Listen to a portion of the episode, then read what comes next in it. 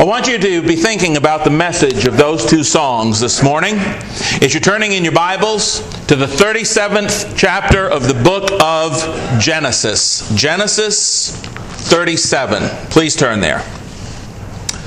We sang those two songs. God is so good, and our God is an awesome God. If there was anybody looking back on their life who could make the, that point, who understood how awesome God is and how good God was, it would be Joseph. You remember Joseph? As a 17 year old, Genesis chapter 37, verses 1 through 11, tell us that his brothers envied him and they hated him. His brothers hated him. They hated him so much that they could not even speak peaceably to him according to verse 4. Joseph had a dream. That dream was an apparent prophetic message from God. And, and when he told his brothers God's message, it says in verse 5 they hated him. Hate's a strong word. They hated him even more. And when he told them that dream, verse 8 says, So they hated him even more for his dreams and for his words. And why not? I mean, if you look at this thing and you really think about it, I mean, like I said, hate is strong and these were his own brothers and all that. But think about the dream he had. I mean, Look at it. Let's look at it for a moment. Look at the dream God gave him in verses 6 and 7 that he shared with his brothers. He said, Please hear this dream which I have dreamed. There we were, binding sheaves in the field. Then behold, my sheaf arose and also stood upright, and indeed your sheaf stood all around and bowed down to my sheaves. Now, this coming from the little guy amongst the group, it's no wonder that, you know, the older brothers were pretty put out with that. I mean, Joseph must have seemed pretty full of himself, don't you think? Hey, I had this dream, and you know, your sheaf's going to bow down to my sheaf.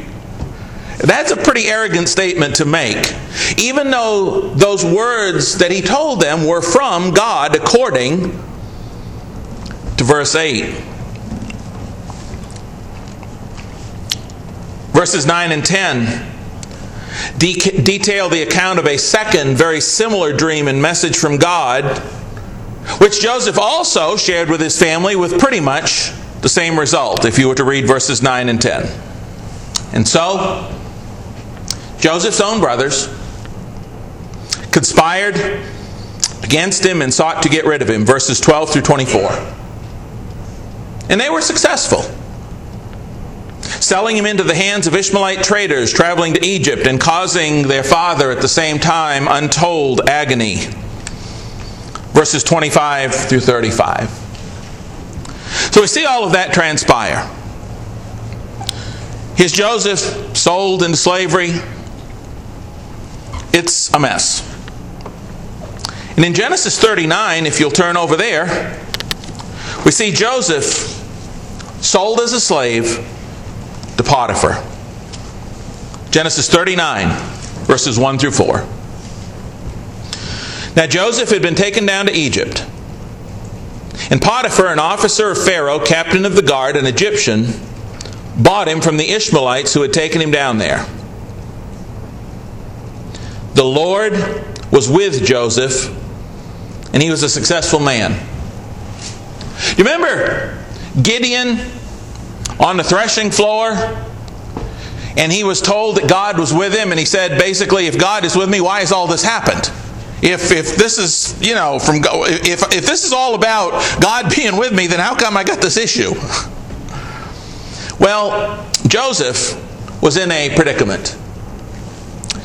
As I said, brothers had envied him, hated him, sold him, and, and here he is. But the Lord was with him. And he was successful. And he was in the house of his master, the Egyptian. And his master saw that the Lord was with him and that the Lord made all he did to prosper in his hand. So Joseph found favor in his sight and served him, and then he made him overseer of his house, and all that he had he put under his authority. Well, Despite what his brothers had done to him, Joseph still loved and obeyed the Lord. And because of that, the Lord was with him and blessed him. We know the story. You know, Potiphar's wife approaches him, accuses him of a crime he didn't commit. And we see the same story play itself out when he's thrown into prison for that crime he did not commit in the last four verses of this same chapter, starting at verse 21. But the Lord was with Joseph and showed him mercy, and he gave him favor in the sight of the keeper of the prison. And the keeper of the prison committed to Joseph's hand all the prisoners who were in the prison, whatever they did there, it was his doing. The keeper of the prison did not look into anything that was under Joseph's authority because the Lord was with him, and whatever he did, the Lord made it prosper. It's easy to remember this particular chapter because it's in the first four verses and the last four verses that you see two statements each time of how the Lord was with Joseph. Eventually,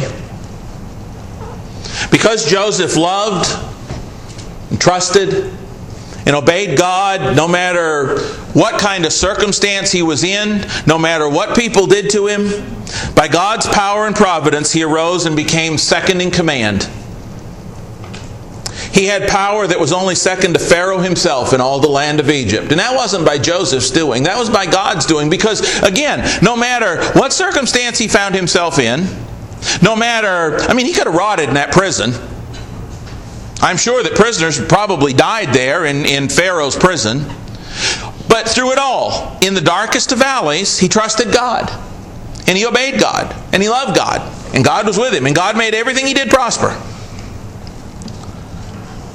Look in Genesis 41, and you'll see what Pharaoh did. Genesis 41, verses 39 and following. Then Pharaoh said to Joseph, Inasmuch as God has shown you all this, there is no one as discerning and wise as you. You shall be over my house, and all my people shall be ruled according to your word. Only in regard to the throne will I be greater than you. And Pharaoh said to Joseph, See, I have set you over all the land of Egypt. Then Pharaoh took his signet ring off his hand, put it on Joseph's hand, and he clothed him in garments of fine linen and put a gold chain around his neck. And he had made him ride in the second chariot which he had, and they cried out before him, Bow the knee! So he set him over all the land of Egypt. Pharaoh also said to Joseph, I am Pharaoh, and without your consent, no man may lift his hand or foot in all the land of Egypt. What an awesome God to do that for Joseph. What an incredible, powerful, awesome God that no matter all he had been through, he just held on to God and God blessed it. And Joseph's response, which to me is one of the key phrases, key verses in this entire account, Joseph's response when God's providence finally brought his brothers who had sought and plotted and schemed to get rid of him to have to come face to face with what they had done is one of the most powerful, insightful, and incredible conclusions in the entire Genesis account, Genesis 50 and verse 20. When his brothers are brought face to face with what they had done, Joseph said in verse 20, as for you, you meant evil against me, but God meant it for good, in order to bring about, as it is to this day, to save many people alive. I love Joseph's attitude. I love Joseph's faith. And I love Joseph's God because that's my God and that's your God. This is a God who works with any who will work with him. This is a God who blesses. This is an awesome God. And Joseph knew him. Joseph, looking back over his life, I believe could see the hand of God working in every step he took. Consider with me this. When Joseph sought to simply share with his brothers what God had shown him, his brothers envied, hated, and sought to get rid of him. When they succeeded, it looks, it looks dismal. When they succeeded, though, God blessed Joseph by raising him up over all of Potiphar's household. Now, when Potiphar's wife succeeded in getting him thrown down into prison, he'd been down in the pit, God raised him up. Now he's thrown down into prison. God blessed Joseph by raising him up over the entire prison. And when he's out of that prison and he's brought before Pharaoh, God blessed Joseph by raising him up over the entire nation of Egypt. Isn't that an awesome God? A God who rewards those who stick with him. And God raised him up over the entire nation of Egypt. And that was how God then used that to bring about the very thing that he had originally showed, showed Joseph back in Genesis 37 in the first few verses. Right back around, God knew exactly what he was doing, even though Joseph didn't at times. Joseph knew firsthand the power and the providence the awesome power and providence of Almighty God. How, no matter what his brothers, no matter what Potiphar's wife, no matter what his fellow prisoners or even mighty Pharaoh himself might have planned or purposed for him, it was God who would inevitably work out his incredible and wonderful will for Joseph's life to bless Joseph and to stick with Joseph because Joseph was sticking with God.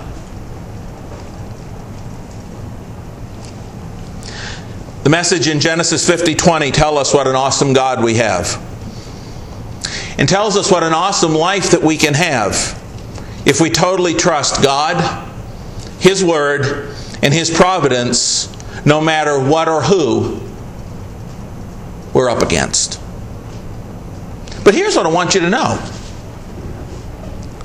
Joseph was by far not the only one that told us this message in the scriptures. Joseph was not the only one of God's faithful followers who told us about the incredible blessings of being faithful to this faithful and awesome God. Joseph would have surely agreed with Asaph when Asaph wrote in Psalm 73 Truly, God is good to such as are pure in heart. I am continually with you. You hold me by my right hand. You will guide me with your counsel and afterward receive me to glory. Asaph writes, Whom have I in heaven but you? There is none upon the earth I desire besides you. My flesh and my heart fail, but God is the strength of my heart and my portion forever. It's good for me to draw near to God. I have put my trust in the Lord God that I may declare all his works. Surely Joseph understood and would have agreed totally with the words of Asaph. And again, those are selected excerpts from Psalm 73. Joseph, knowing this awesome God who works through all circumstances, would certainly have agreed completely with the divinely inspired words of King David. As we see in Psalm 142, please turn there. Psalm 142. We have an awesome God. Psalm 142. Joseph would have agreed with this. It's no surprise because actually everything, every word of the Bible is divinely inspired and comes from God. It's all from the same author originally. Psalm 142, David says, I cry out to the Lord with my voice. With my voice to the Lord, I make my supplication. I pour out my complaint before him and I declare before him my trouble. David was in trouble. In the New King James Version, it tells us this is not divinely inspired, but it tells us that this was a contemplation of David, a prayer when he was in the cave. David was hurting. He goes on to say in verse 3 of Psalm 142 When my spirit was overwhelmed within me. You ever been there? Your spirit is just so laden, so hurting. He says, God, you knew my path. He says, In the way in which I walk, they have secretly set a snare for me. This was like Joseph's brothers had done to him. This was like Potiphar's wife had done to him. Surely Joseph would understand this. David continues in verse 4 Look on my right hand and see, there is no one who acknowledges me. Refuge has failed me. No one cares for my soul. Do you think maybe that when Joseph was in that pit, that maybe he felt some of those same things? My own brothers. Nobody cares. David says, I cried out to you, O Lord. I said, You are my refuge, my portion in the land of the living. Attend to my cry, for I am brought very low. Deliver me from my persecutors, for they are stronger than I. Certainly his brothers were. Bring my soul out of prison Maybe that was a thought of Joseph when he was in that prison. That I may praise your name, the righteous shall surround me, for you shall deal bountifully with me. He says, God, I know you can take care of me. Joseph's God was David's God. Joseph would have surely agreed with the divine wisdom of King Solomon in Proverbs 19:21 when he said, "Many are the plans in the mind of a man, but it is the purpose of the Lord that will stand." Surely Joseph would have understood that. That it didn't matter what the others were doing about anything, his own brothers or Potiphar or any of them. It was God's plan that was going to stand. And that's kind of the message of Genesis 50 and verse 20. Surely Joseph would have agreed with Jeremiah when Jeremiah said in Jeremiah 29 11, for I know the plans I have for you, declares the Lord plans for welfare and not for evil, to give you a future and a hope. Did Joseph have a future and a hope when he was in that pit? Did Joseph have a future and a hope when he was in that prison? Why? Because Joseph trusted God through it all, and because he did, the Lord was with him and made him successful in whatever he did. Joseph would have certainly agreed with Jeremiah. Joseph knew the same God and certainly would have agreed with the apostle Paul when he wrote in 1 Corinthians 10:13, God is faithful. He'll not allow you to be tempted beyond what you're able, but with the temptation will make a way of escape that you may be able to bear it.